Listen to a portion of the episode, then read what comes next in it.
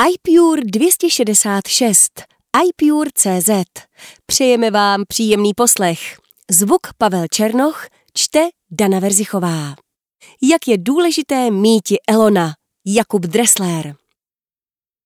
Jen co si američané připomněli, za co vše chtějí být vděční, už se našel jeden, kterému se nikdo nezavděčí. Popravdě, mohli jsme to čekat.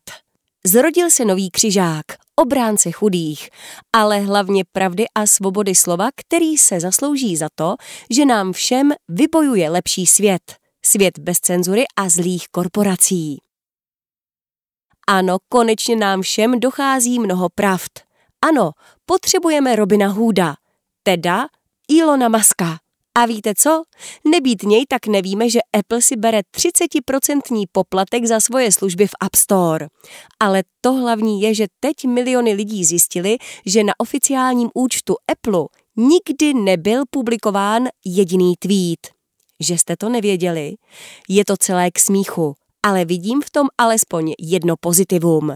Epic Games mají na svojí straně ranaře, který jim trochou nepřesných informací možná i pomůže. Nebo ne? Uvidíme. Mezitím se začtěte do dalšího čísla našeho iPure magazínu. Zjistíte, jak si vede Apple vedle Windows. Poradíme vám, jak si v roce 2023 vybrat televizi. Můžete se těšit i na příběhy lidí, kteří vděčí elektronice za záchranu svého života. S Michalem Radou si trošku zaprogramujete a s Karlem Oprchalem se zamyslíme nad dalším rozhodováním, výběrem počítače. Přeji pevné nervy a příjemné čtení.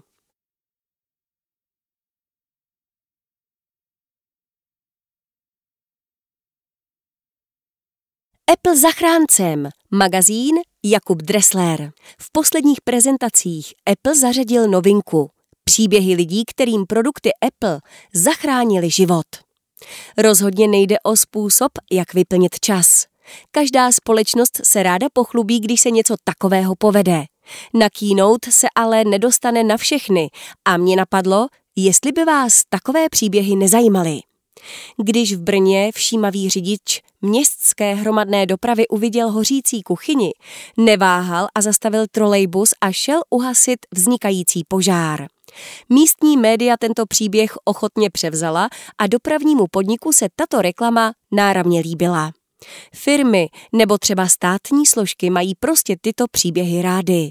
Jedná se bezkrze o pozitivní zprávy, které podvědomně zlepšují mínění lidí o jejich firmě. A není nic lepšího, než když si člověk uvědomí, že těch 12 tisíc za nové Apple Watch nebyly až tak vyhozené peníze. Přesvědčila se o tom například Suk N. Young, žena žijící ve státě Washington v USA.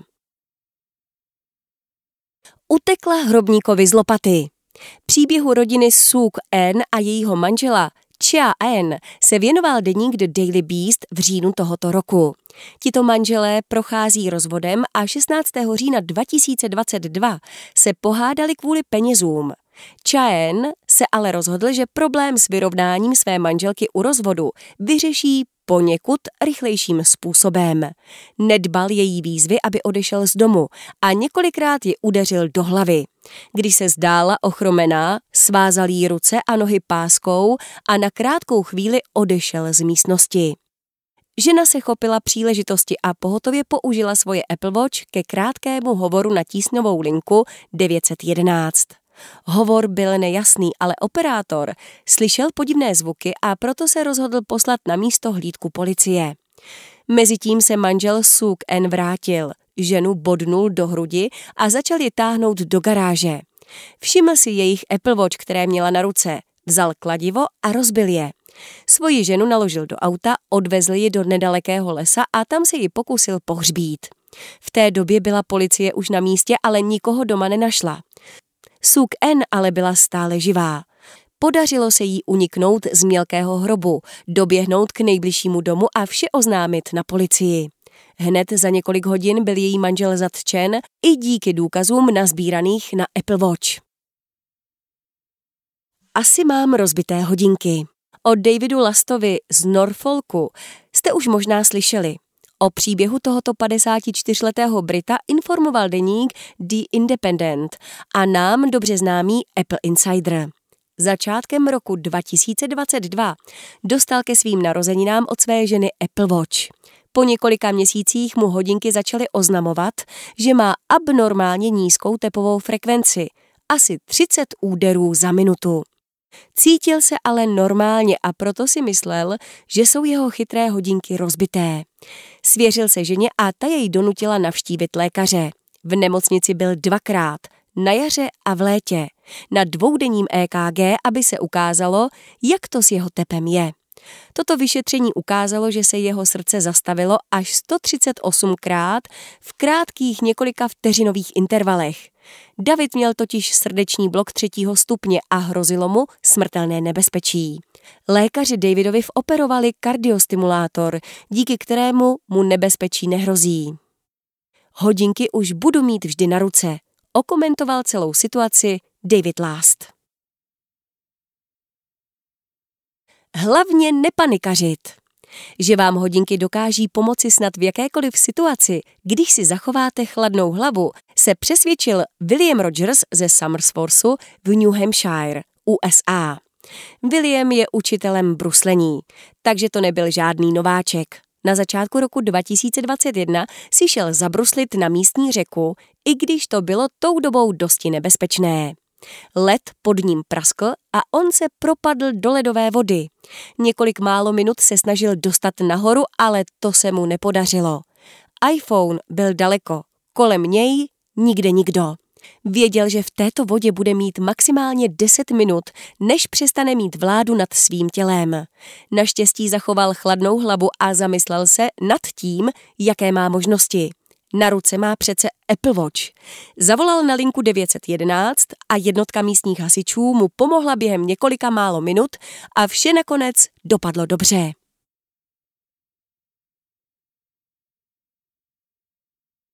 Hey Siri, call 911. Ať to nemáte jen o Apple Watch, našel jsem ještě zajímavý příběh s AirPods. I ty vám dokážou zachránit život. Susan Putman, které je 60 let a pracuje jako květinová aranžérka, miluje hudbu, kterou ve svém ateliéru poslouchá skrze AirPods. A to jí zachránilo život. Pracovala na velkém věnci, který měla připravit pro zákazníka. Tento věnec má kovové výstuže, o které si Susan poté, co zakopla, poranila hlavu a začala silně krvácet. Hej Siri, call 911. Zaúkolovala Siri, která i hned vytočila tísňovou linku. Dostala se do nemocnice, kde ji hlavu sešili sedmi stehy a nechali si ji na pozorování kvůli silnému otřesu mozku. Protisk se vyjádřila, že teď bude hudbu ve svém ateliéru poslouchat přes AirPods. Ono to má detekci pádu? Funkce detekce pádu je pro lidi, kteří mají více než 55 let, zapnutá automaticky. Raylene Heckenwerth, která žije v St. Petersburgu na Floridě, této funkci vděčí za svůj život. Dostala hodinky od svého syna jako vánoční dárek. Jednoho dne upadla ve svém domě a hodinky odeslali zprávu tísňové lince společně s její geolokací. Raylene našli záchranáři v bezvědomí a ihned ji odvezli do nemocnice.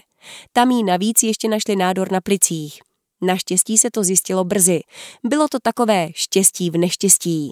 Nejzajímavější na tomto příběhu je to, že ani Raylene, ani její syn nevěděli o tom, že Apple Watch mají funkci detekce pádu. Naštěstí se nemusí tato funkce zapínat. I když iPhone, AirPods nebo Apple Watch nedokážou zachránit život všem, je dobré vědět, že toho jsou schopni. Starší Apple Watch na ruce milovaného seniora jsou opravdu užitečná záležitost. Apple Watch, i když patří mezi certifikovaná zařízení, nejsou schopny na 100% odhadovat infarkty nebo třeba nádory, ale jsou stále s námi na našich rukách. A díky tomu je větší šance, že se nám dostane pomoci, když ji potřebujeme. Já bych vám jen popřál, abyste ji nikdy nepotřebovali.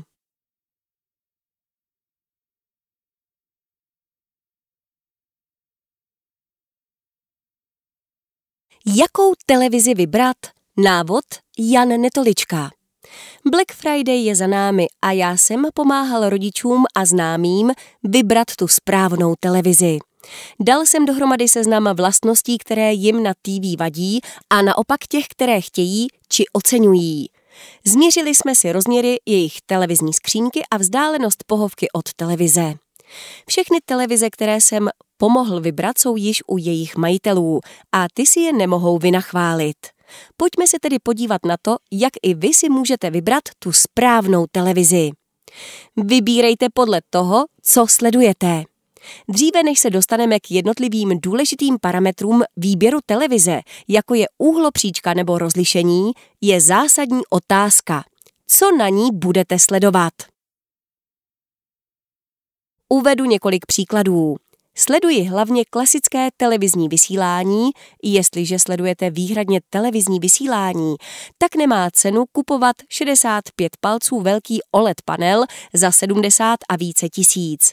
Kvůli nízkému rozlišení jen část kanálů je v HD, hodně je jich ještě v nízké kvalitě.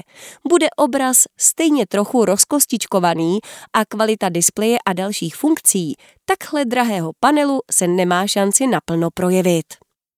Ano, bude mít lepší obraz než stejně velká televize za 20 až 30 tisíc, ale ten rozdíl nebude nijak velký. Naopak, rozdíl v ceně je pro většinu lidí obrovský. Jako rozumná volba mi zde přijde 49 až 55 palců, velký přístroj s cenou okolo 15 až 20 tisíc korun ideální poměr ceny a výkonu.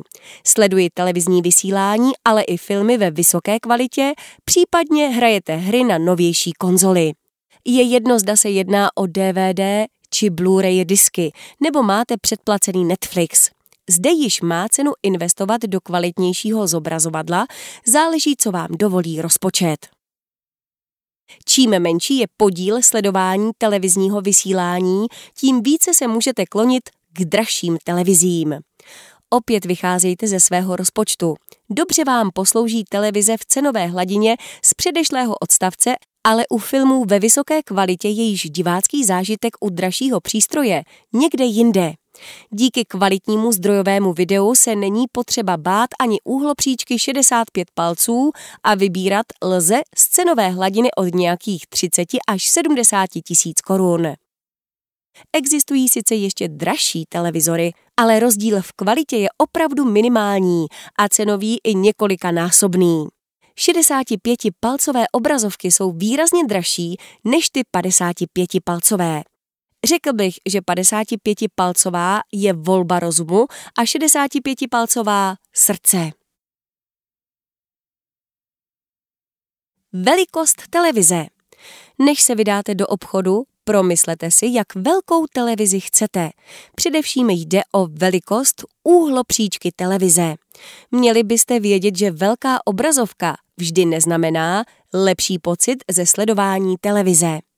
Jestliže máte menší obývák, televizní kanály nepřijímáte ve vysokém rozlišení a nemáte ani Blu-ray přehrávač, televizi s obří úhlopříčkou příliš nevyužijete. Televizi s velkou úhlopříčkou využijete tehdy, když přijímáte signál ve vysokém rozlišení. Ten se šíří přes HD televizní kanály, Blu-ray nosiče a také ho využívá spousta videoher. Jestliže váháte nad tím, jak velkou televizi koupit, změřte si velikost obýváku nebo pokoje, ve kterém ji budete sledovat. Doporučené vzdálenosti a průměrné velikosti televize uvádíme v tabulce níže. Pozorovací vzdálenost televize je však také individuální záležitostí. Zohlednit musíte kvalitu signálu, typ programu nebo filmu, okolní podmínky a osobní preference. Doporučená pozorovací vzdálenost obrazovky. Optimální pozorovací vzdálenost podle velikosti úhlopříčky a rozlišení najdete názorně zobrazenou v následujícím diagramu. Obecně ale platí, že vzdálenost mezi místem, odkud se na televizi díváte, a televizí samotnou by měla být 2,3 až trojnásobkem úhlopříčky televize. Pokud jde o výšku umístění televize, ideální je, když je střed obrazovky ve výši očí, respektive kousek nad ní. Důležité jsou i osobní preference.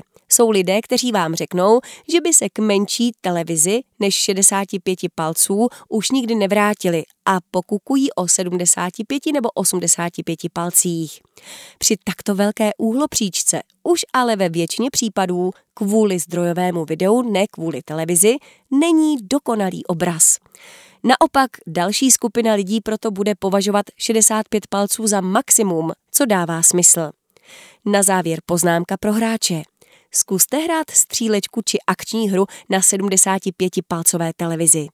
Nemalé části z nás se bude po hodině motat hlava. Jak bude vypadat běžné vysílání na opravdu velké úhlopříčce? Představte si, že vyfotíte fotku na svůj telefon. Na displeji telefonu vypadá skvěle.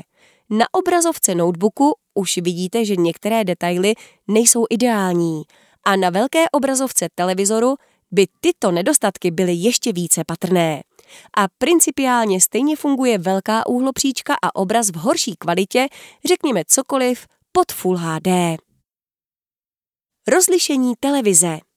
Na pozorovací vzdálenost má velký vliv rozlišení vysílání.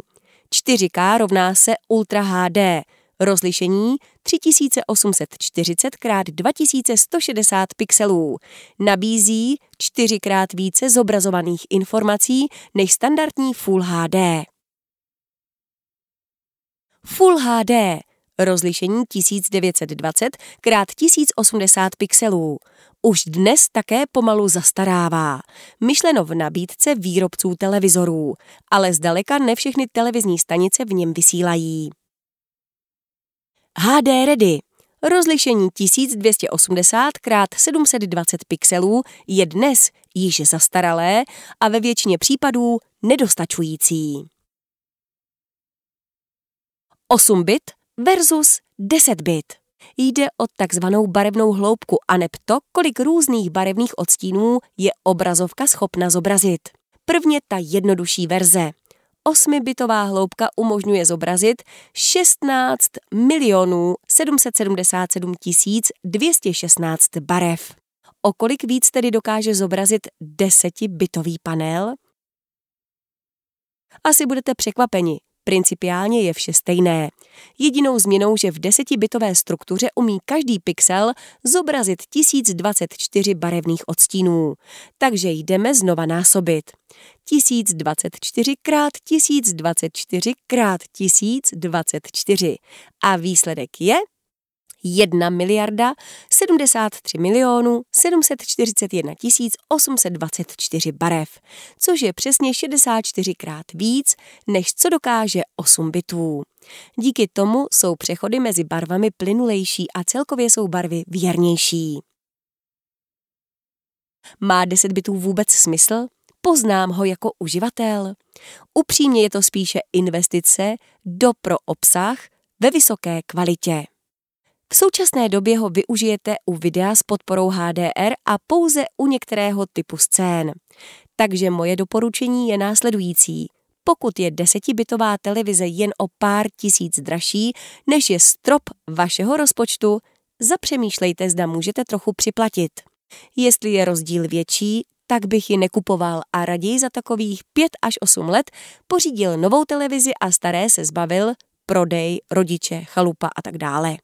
Také je podle mého nemá cenu kupovat, pokud sledujete pouze klasické televizní vysílání. QLED nebo OLED televize. Obě technologie dokáží výborně a věrně zobrazovat barvy. V pokrytí barevného spektra těsně vedle QLED, který dokáže zobrazit skoro celou škálu DCI P3, ale OLED zaostává jen o malinký kousek kde je OLED aktuálně bezkonkurenční, je podání černé barvy. QLED totiž stejně jako další LCD panely produkuje světlo celou svojí plochou a nedokáže dokonale zatemnit všechny body na obrazovce. Naopak OLEDy dokáží vypnout každý jednotlivý bod a díky tomu mohou zobrazit dokonale černou barvu. Z toho plyne i lepší kontrast u OLED obrazovek. Díky temnější černé barvě je rozsah mezi nejsvětlejší a nejtmavší barvou větší. Naopak QLED má vyšší maximální jas a je proto lepší volbou pro hodně prosvětlený prostor a sledování televize za dne. Osobně si myslím, že nejde jednoznačně říct, že nejlepší technologie je OLED či QLED. Vždy záleží na prostředí, ve kterém je televize umístěna, sledovacích zvyklostech a preferencích. Ty jsou ve většině případů subjektivní. Pro někoho je podání černé na IPS panelu zásadní problém a pro dalšího je to dostatečné. 8K televize. Možná už jste to zaslechli. První televizory s rozlišením 8K jsou k běžně dostání ke koupi. Co je to 8K rozlišení? Obsahuje čtyřikrát tolik pixelů, co 4K display. To znamená 33 milionů 117 600 pixelů a rozlišení je 7680 x 4320 pixelů. Pro srovnání 4K přináší 3840 x 2160, což znamená 8 milionů 294 400 pixelů. Stejně je to pro nás nepředstavitelné. Hned v úvodu odpovím na otázku, kterou si kladete, a to je, zda má cenu si takový přístroj pořizovat. V době vzniku tohoto článku, závěr roku 2022, rozhodně nemá. Jde o novou a proto poměrně drahou technologii a také existuje minimální množství v obsahu v tomto rozlišení. Jakou televizi tedy koupit? Je důležité si dát dohromady to, co od nového televizoru očekáváte. Budete sledovat klasické televizní vysílání? Chcete současně jeden pořad sledovat a další nahrávat? Nebo přístroj využijete jen jako obrazovku pro svoji herní konzoli a občas si pustit film skrze připojený notebook? Jen na základě takto popsaných požadavků dokážete vybrat tu správnou televizi pro vás. A nakonec, jakou značku? Skoro polovina prodaných televizorů má značku Samsung a není se čemu divit. Pro nenáročné uživatele nabízí velmi zajímavou kombinaci nízké ceny a slušného výkonu. V závěsu jsou LG televizory, které má rovněž velmi přívětivou cenovou politiku, jen má u svých LCD modelů odlišný typ panelu. Philips má velmi zajímavou technologii podsvícení Ambilight, ale pokrytí trhu není příliš velké. Dále je tu Sony a Panasonic, které často patří k tomu nejlepšímu, co lze pořídit pro náročné filmové fanoušky.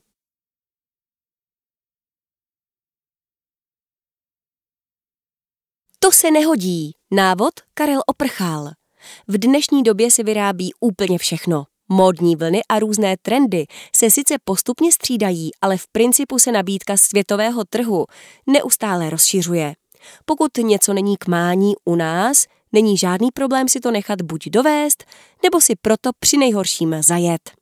I tak se ale mnozí lidé při výběru přenosného počítače občas nechají svést a koupí si takový, který se pro jejich účely vůbec nehodí a musí pak řešit problém. Označení přenosný počítač jsem v úvodu použil záměrně.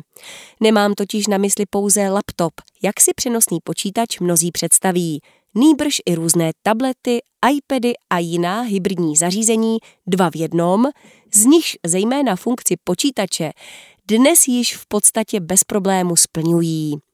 Mít funkci počítače je ale samozřejmě dost široký pojem, takže z toho důvodu máme na trhu takové množství variant téhož a počítač se tak dá koupit v jakékoliv formě, protože každý z nás máme jiné požadavky, preference a nároky na funkce našeho osobního, pracovního nebo herního zařízení. Když si dovedeme najít počítač plně odpovídající našemu využití, jsme nejspokojenější. Někdy musíme třeba kvůli financím či jiným omezením hledat určitý kompromis, který ale pořád není v principu špatné rozhodnutí. A pak tu máme úplně milnou koupy, kdy si člověk vlastně uvědomí, že si hodil klacek pod nohy. Chtěl bych to znázornit na příkladu mnoha mých studentů na gymnáziu, kteří samozřejmě používají celou paletu různých zařízení. Z nich se ale jen některá do školního prostředí vyloženě hodí. A zcela překvapivě mi z toho Apple vychází úplně jako nejlepší volba. Velikost, hmotnost, výdrž. Kdybych měl já své dítě vybavit na střední školu, postupoval bych stejně, jako když jsem vybavoval sebe na vysokou školu. Rozhodně se nevyučovalo stoprocentně digitálně. Ne všechny materiály měl člověk online a ne všechny poznámky chtěl člověk mít v elektronické podobě. Takže jsem pořád sebou nosil papíry a pero, abych i mohl vše zaznamenat tak, jak jsem potřeboval. Zařízení jsem k tomu kupoval tak, abych nemusel celý den řešit jeho výdrž na baterii, nebylo ani příliš velké, ani příliš malé a aby mi při přenášení v tašce po 100 metrech neupadlo rameno. Jasná volba proto byla, jak víte, iPad Pro. Že je pro mě verze Pro ta nejlepší, nicméně nehraje vůbec žádnou roli. Kterýkoliv iPad je vhodný, záleží jen na vkusu a nárocích každého. Já jsem prostě chtěl velký tablet, aby se dalo do dokumentů ve formátu A4 i prezentací v PowerPointu rozhodně zapisovat a aby se čtvrtka papíru svou velikostí na displeji téměř blížila velikosti ve skutečnosti. Výhodou mi právě byla a stále je i absence klávesnice, kterou s dotykovým displejem opravdu potřebujete jen občas. Nemám proto ani žádný obal folio, Magic Keyboard pro iPad a jiné příslušenství od Apple. Nosím sebou jednoduše Magic Keyboard pro Mac v obalu kanopy, k němuž mě přivedl Honza Březina. V Everyday Messengeru od Peak Designu je na ní přímo místo. A připojím ji jen tehdy, kdy je to opravdu potřeba. Je tedy iPad počítač? Je to tablet? Já jsem na to pořád nepřišel. Pro mě je to jednoduše iPad Pro, bez kterého bych se dnes v práci ani doma neobešel. A iPad určitě považuji za jedno z nejlepších cestovních pracovních zařízení. Svojí přenositelností a funkcemi, které jsou díky vyladěnému iPadOS vždy a všude k dispozici. V podstatě nemá konkurenci. Mnohé z těchto výhod ale téměř stejně platí i pro Mac. Víme, že Apple své produkty vyrábí s jakýmsi konstantním přístupem, kdy se rozdíly mezi zařízeními třeba projevují v konkrétních funkcích, ale ne v základní charakteristice, která je pro všechna zařízení stejná. Kvalita použitých materiálů, dostatečná až nadprůměrná výdrž na baterii, jednotný operační systém a mnohé další. Apple zároveň nevyrábí žádné úplně extrémní zařízení, jako například herní notebooky, které by byly příliš těžké a příliš objemné. Proto, ať už si u Apple vyberete vlastně kterýkoliv počítač, bude vhodný do školy a do práce na cestách.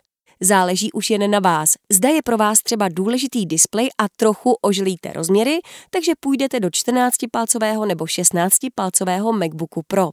A nebo chcete opravdu jen počítač do školy, takže stačí i základní MacBook Air bez aktivního chlazení.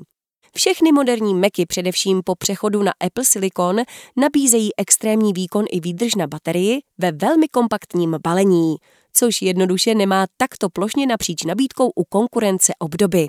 A o to vám jde nejvíc. Když kamkoliv vyjedu, odmítám přece trávit půl dne hledáním zásuvek a omezovat svoji přítomnost někde tím, že se nemohu na víc než metr vzdálit od zdi, protože můj počítač buď nemá výdrž, nebo má takovou spotřebu, že nic nevydrží. A já potom musím neustále sát ze sítě prout. Proto jsem si přece nekoupil přenosný počítač, ne? Jestli chci být neustále napojený do zdi, můžu si domů koupit pořádný počítač, který má všechen dostupný výkon a funkce a nemusím se s prací na cestách vůbec zahazovat, když se stejně nikam nepohnu. Jde to však samozřejmě dělat i úplně naopak. V plné polní Existují totiž studenti, jichž není málo, kteří do školy místo nějakého solidního zařízení, které mi reálně umožní fungovat, nosí 15-palcové a větší notebooky pochybného stavu. Jejichž kondice baterie je ještě pochybnější, takže musí s takovým mekem v batožině stěhovat ještě kompletní nabíječku.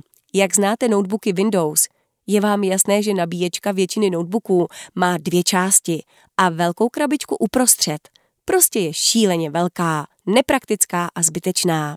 A protože jsou jejich počítače v takovém stavu, začnou zpravidla už někdy okolo poledne natahovat tyto nabíječky po zemi různě daleko, aby udrželi svůj počítač naživu. V situaci, kdy uživatel Macu nebo iPadu má ještě skoro 80% kapacity baterie, pakliže z domova do školy dorazil se 100%. Ještě šílenější případ jsou potom studenti, z pravidla chlapci, kteří do školy nosí rovnou svůj herní notebook. Ti však na rozdíl od všech ostatních chtějí nabíjet téměř nepřetržitě. Studenti si proto společně s kolegy, co nemají Mac, neustále nosí svoji nabíječku sebou, úhledně smotanou do klubíčka a připojují se pokaždé tam, kam zrovna přijdou.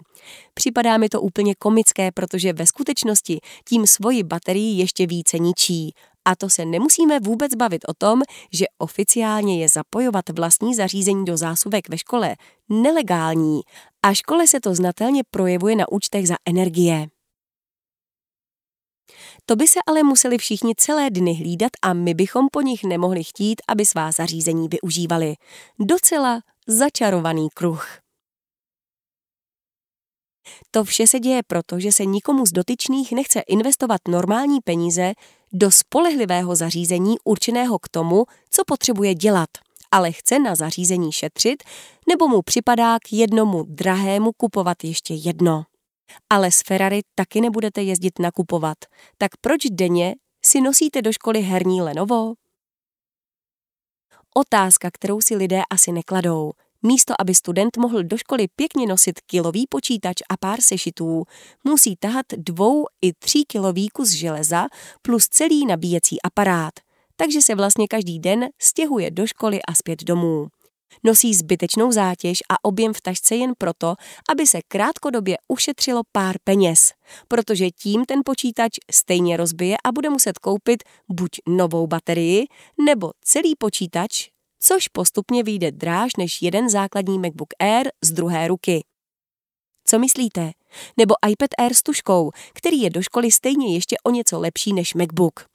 Jeden i druhý však může dítě mít od prvního ročníku na střední až po konce navazujícího studia na vysoké škole a ještě ho pak prodá. Levné produkty prostě nemají tu výdrž a herní notebooky se vůbec nemají nikam nosit. Jsou určeny k tomu, abych mohl odjet na víkend na chalupu nebo k babičce na venkov a mít ten výkon sebou. Takhle jsem to dělal já, když jsem bydlel v Brně a na víkendy jsem jezdil do Ostravy. Jakmile se situace uklidnila, začal jsem bydlet na jednom místě a nikam už takto frekventovaně nejezdím, okamžitě jsem si koupil stolní počítač a posléze onen iPad.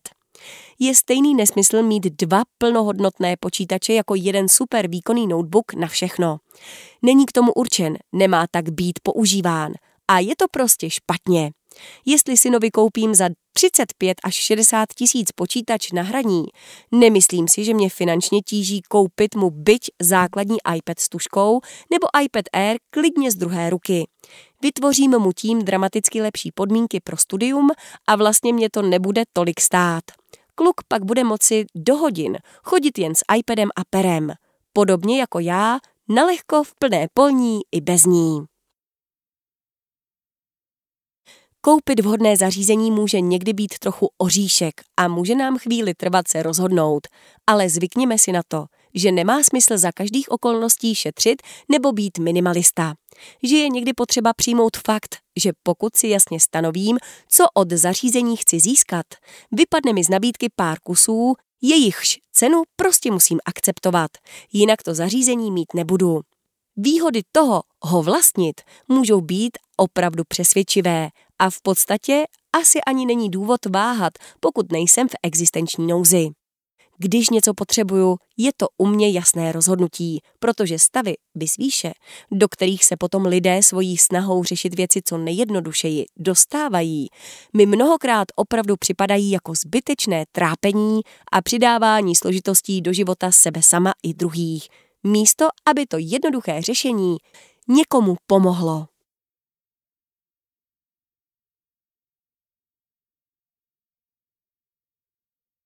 Windows v Apple světě. Magazín Filip Broš. Už je to více než půl roku, co každý pracovní den koukám na černé plastové Lenovo L14 druhé generace s Windows 10. Zcela na rovinu musím konstatovat, že většinu času pracuji právě na tomto laptopu. Vedle sebe sice mám iPhone, iPad a někdy i nový MacBook Air s M2 čipem, ale vše stejně musím vyřídit na Windows. Chtě nechtě jsem si tak musel najít nějaké workflow, které mi bude vyhovovat. a ono existuje. Práce na Windows a operační systém jako takový se hodně změnil. Naštěstí k lepšímu. Mnoho věcí funguje stejně jako na macOS. Možná si kladete otázku, proč zrovna Windows a Lenovo? Pracuji pro jednu z největších IT bezpečnostních firm na světě, izraelský Checkpoint. S tím se pojí samozřejmě nějaká korporátní pravidla a bezpečnostní omezení. Mnoho věcí mohu dělat na Apple zařízeních, ale interní dokumenty a data mohu spravovat pouze na zašifrovaném počítači. Můj Windows je tak trochu pevnost a svět sám o sobě. Bezpečnost na prvním místě. Díky této práci jsem konečně nahlédl do reálného cybersecurity světa. Už si nemyslím, že Apple je nedotknutelný. Zcela na rovinu. Když by vás chtěli hekři dostat, tak vás dostanou, ať používáte cokoliv.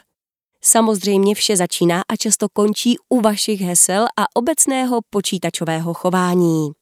O tom možná až někdy jindy. Dnes vám chci popsat, že lze fungovat v mezinárodní firmě, kde musíte pracovat na Windows a zároveň chcete používat Apple ekosystém. Stěžejním bodem je samozřejmě software, který musíte používat. Osobně většinu času trávím v Outlooku, internetovém prohlížeči Brave a Office dokumentech. Nic náročného. Používám Salesforce a pár internetových aplikací. K tomu samozřejmě přístup na intranet a další dokumenty. Hlavní část práce se odehrává u zákazníků nebo partnerů, tedy naštěstí ve fyzickém světě, ač ano, Zoom a Teams je na denním pořádku. A právě tyto zmíněné aplikace mohu bez starostí používat i na Apple zařízeních. Stejně tak Office dokumenty, aplikace Trello, Slack, Remarkable nebo Telegram. Všechno jde stáhnout bez problémů i do Windows. Pokud náhodou nejde, nebo máte nějaká hlubší pravidla o instalaci aplikací, vždy existuje webová podoba. Windows jako macOS. Celkově musím konstatovat, že sice používám starší Windows 10, ale i ty se již hodně podobají macOS systému. I na Windows mám vytvořené své oblíbené pracovní plochy, na kterých mám aplikace, které aktuálně potřebuji. Pomocí gest nebo klávesových zkratek pak jednoduše předsvakávám z plochy na plochu. Baví mě mimo jiné historie, kde krásně vidím vše, co jsem měl otevřené. I práce s dokumenty je naprosto v pohodě. Většinu času stejně jedu na online cloudech nebo mám dokumenty uložené přímo na disku počítače. Hodně věcí je pak sdílených skrze Google či Microsoft. A opět, tohle všechno mohu mít i na svém iPadu. Často tak na jednání jdu jen a pouze s iPadem či iPhonem. Díky firemní aplikaci se pak dostanu i do e-mailu, kalendáře či na základní soubory. Odezva u Windows je celkem příjemná. Největším limitem je snad jen trackpad, který je na Lenovo opravdu otřesný a raději používám myš od Logitech. Design a celkové provedení by také mohlo být o něco lepší, ale s tím moc neudělám.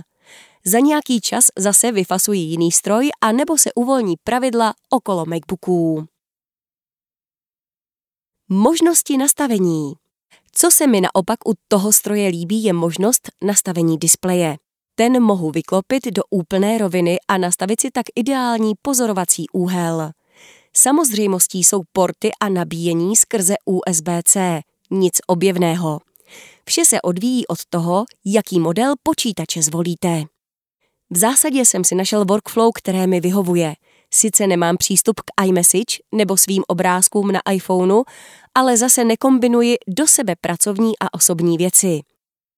Vím, že tento stroj mám na hlavní pracovní činnosti a v zásadě zvládnu i jiné, pokud bych potřeboval. Ještě před časem bych Windows úplně zatratil, ale on zase není až tak špatný. Hodně se změnil a vzal si i něco od macOS.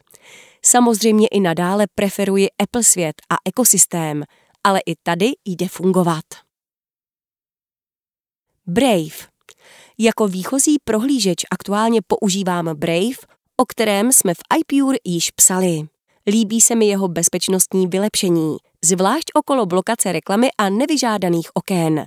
Zároveň má plnou integraci do Chromu, takže mám synchronizované všechny záložky, historii i případná hesla. Obecně i díky Google můžete velmi snadno přecházet mezi Windows a Apple světem. Stačí mít účet na Google a ten se postará o zbytek. Opět jen apeluji. Hesla a bezpečnost na prvním místě. Důležité je si nalézt své prostředí a to si nastavit k obrazu svému. Samozřejmě u Windows máte mnohem širší pole působnosti pro osobní preference. macOS má přeci jen své limity, zvlášť v oblasti nastavení. Pokud však děláte v nějaké firmě, zase budete mít jiná pravidla. Vše je hodně individuální. Patrně největší výzvou je tak nosit všechna zařízení u sebe. Často musíme přemýšlet, zda si ráno vezmu jen Windows nebo MacBook či oboje. A co iPad? Co když se bude hodit? A do toho Remarkable jako digitální zápisník. Samozřejmě pokud bych si vzal jen Windows, tak je to nejistější. Zbytek zvládnu vyřídit z iPhoneu. Ten stále patří mezi nejpoužívanější zařízení, protože musím hodně telefonovat a psát. Bez něho dnes už ven asi nepůjdete. Windows jako rozšíření obzorů. Na závěr musím konstatovat, že mi Windows zase otevřel oči. Začal jsem o aplikacích a datech přemýšlet trochu jinak. Stále se dostáváme k tomu, že nástroje se během života prostě mění. Ano, od Apple neodejdu. Stále jsem tam zapálená iOVčka a velký geek. Na druhou stranu mi Windows ukázal nové možnosti design i způsoby práce. Ohnul jsem si ho podle sebe a ono to jde. Když víte, jaké aplikace potřebujete, zbytek je velmi snadný. Přizpůsobit se aktuálnímu modelu a podmínkám. A kdo ví, možná časem budu fungovat zase jen v Apple světě, když se změní interní pravidla. Každopádně Windows už není tak špatný. Není to ta černá ovce. Hodně se toho změnilo a lze na něm fungovat. Například takové Office dokumenty v čele s Excelem se asi vždy budou lépe používat na Windows než na Macu. Co myslíte?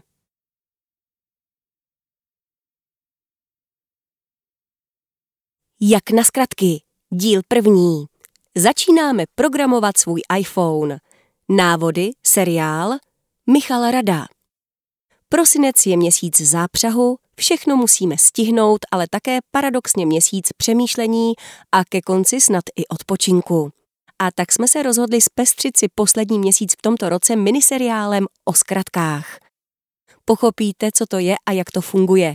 Naučíte se lovit zkratky z galerie, ale především se naučíte si sami zkratky vytvářet od těch jednoduchých až po ty pokročilé. A všechno pěkně prakticky a krok za krokem, respektive akci za akcí.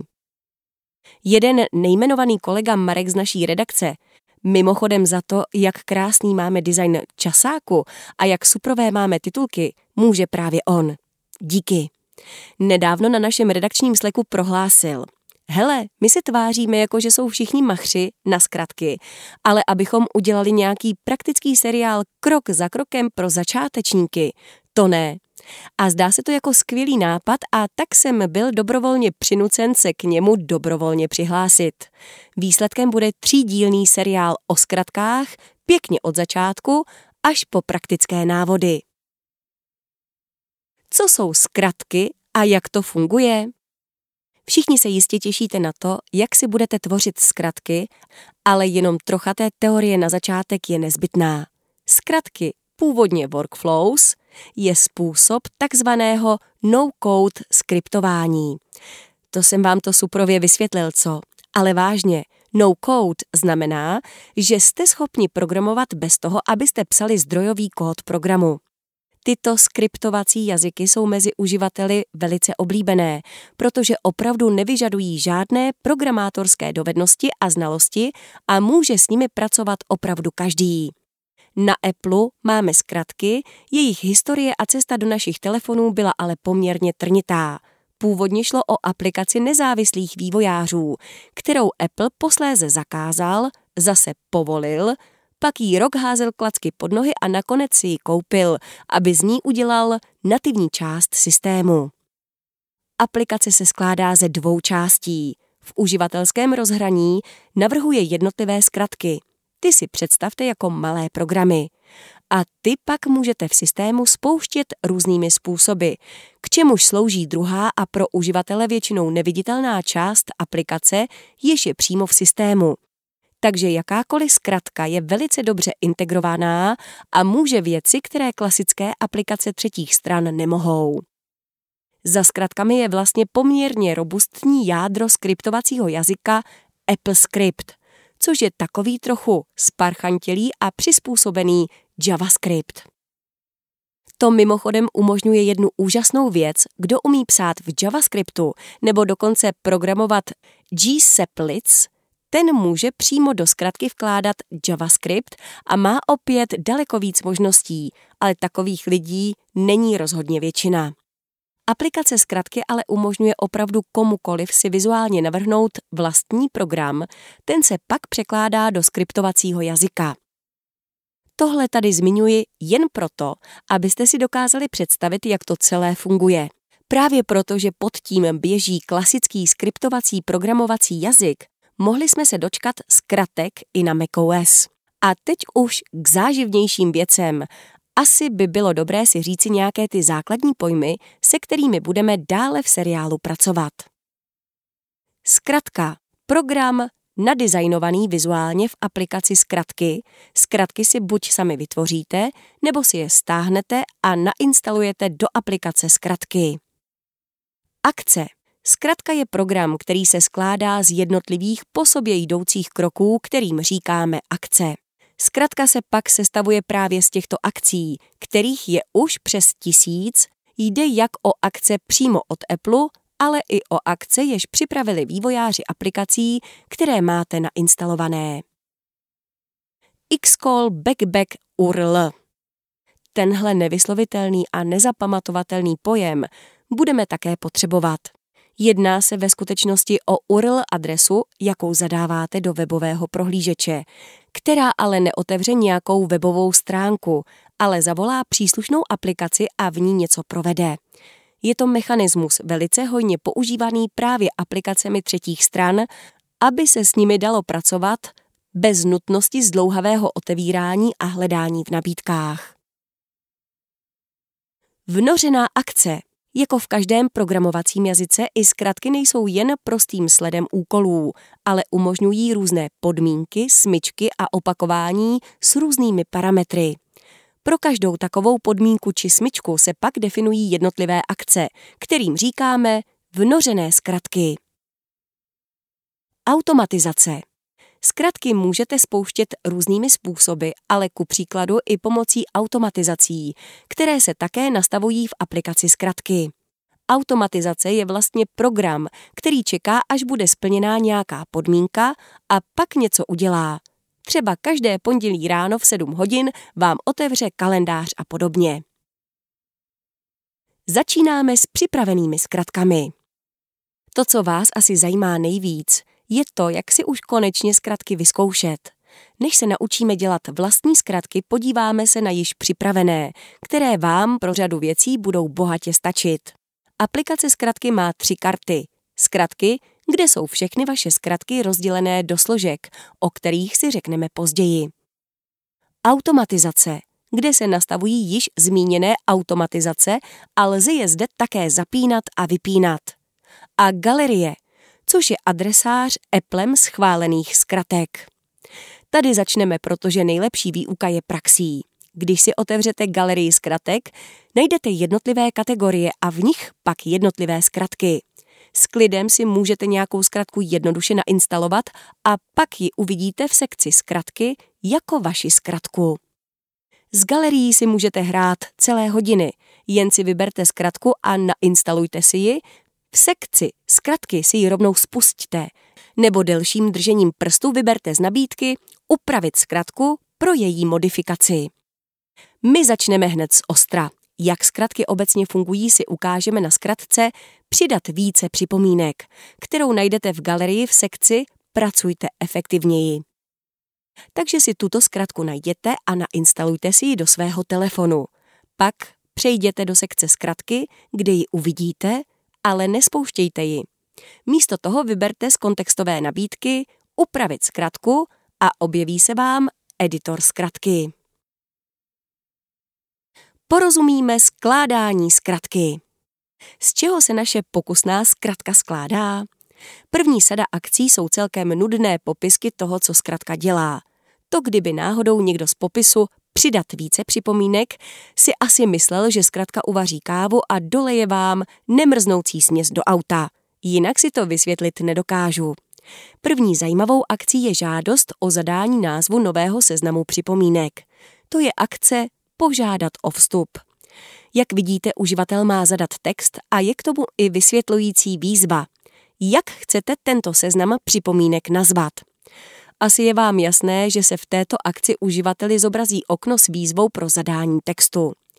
Všimněte si ale, že na rozdíl od jiných programovacích jazyků se tady povinně nedefinuje proměná, kterou uživatel vyplní, to totiž zkratky dělají v naprosté většině případů sami a vy se o to nemusíte starat.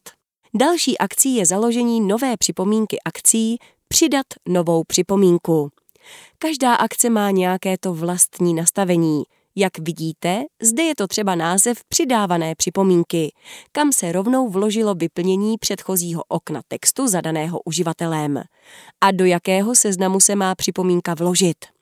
Zkuste si ťuknout prstem na ten název seznamu ve výchozím stavu připomínky a otevře se vám okno s výběrem vašich seznamů. Jeden z nich si vyberte. Právě jste změnili jedno nastavení akce zkratky. Ale tady ještě zůstaneme. Vyzkoušíme si totiž ťuknout i na pole s názvem Nové připomínky a uvidíme tam pole v pseudohranatých závorkách. Název nadřazené připomínky. Zkuste do textového pole před tenhle výraz napsat slovo seznam a mezeru. Nyní se nová připomínka bude jmenovat třeba seznam testování. Až sem je to docela jednoduché, že? A ono na tom také nic moc jiného není.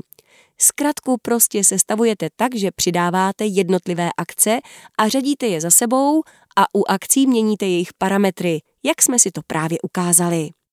Pro další zkoumání si zkuste upravovat další zkratky z galerie. Nicméně teď se ještě vrátíme k téhle zkratce. Jak vidíte, další akce je podmínka. Když vstup obsahuje text, tak se nastaví proměná. Přidávané připomínky podle tohoto vstupu. Co je to vstup, si řekneme později, ale napovím, i sama zkratka v popisu uvádí, že ji můžete používat v listu sdílení třeba z webové stránky nebo z textového editoru. A právě řádky těchto vstupů se zapíšou do oné proměné, pokud zkratku zavoláte z listu sdílení. Pokud ale ne, zkrátka vás vyzve v dalším kroku k zadání vlastních připomínek, k tomu slouží akce jinak, která říká, že pokud je podmínka splněna, spustí se vnořená akce, jež vložíte mezi řádek podmínky pokud a tento řádek jinak. Kdyby tam ten řádek jinak nebyl, prostě se nic neudělá. Schrneme si to. Část akcí, když je podmínkou, jak vidíte, v obou případech se nastaví proměná přidávané připomínky – pokud vstup akce z listu sdílení obsahuje text, nastaví se proměná z něj. Pokud ne, uživatel je vyzván, aby jednotlivé připomínky zadal do textového pole, kam může zadat více řádků. Pak ve zkratce následuje důležitá akce, to je rozdělit text, která proměnou přidávané připomínky rozdělí po jednotlivých řádcích a tím vytvoří samostatné podúkoly do připomínky. A pak následuje sekce opakovat s každou položkou, která jen pro každý samostatný řádek udělá podúkol v připomínce. Zkoušejte si to sami, i když raději trochu opatrně, ale nebojte se. Před každým vážným zásahem se vás aplikace zkratky zeptá na konkrétní oprávnění. A za týden se naučíme psát, respektive klikat vlastní zkratky a podíváme se na akce třetích stran.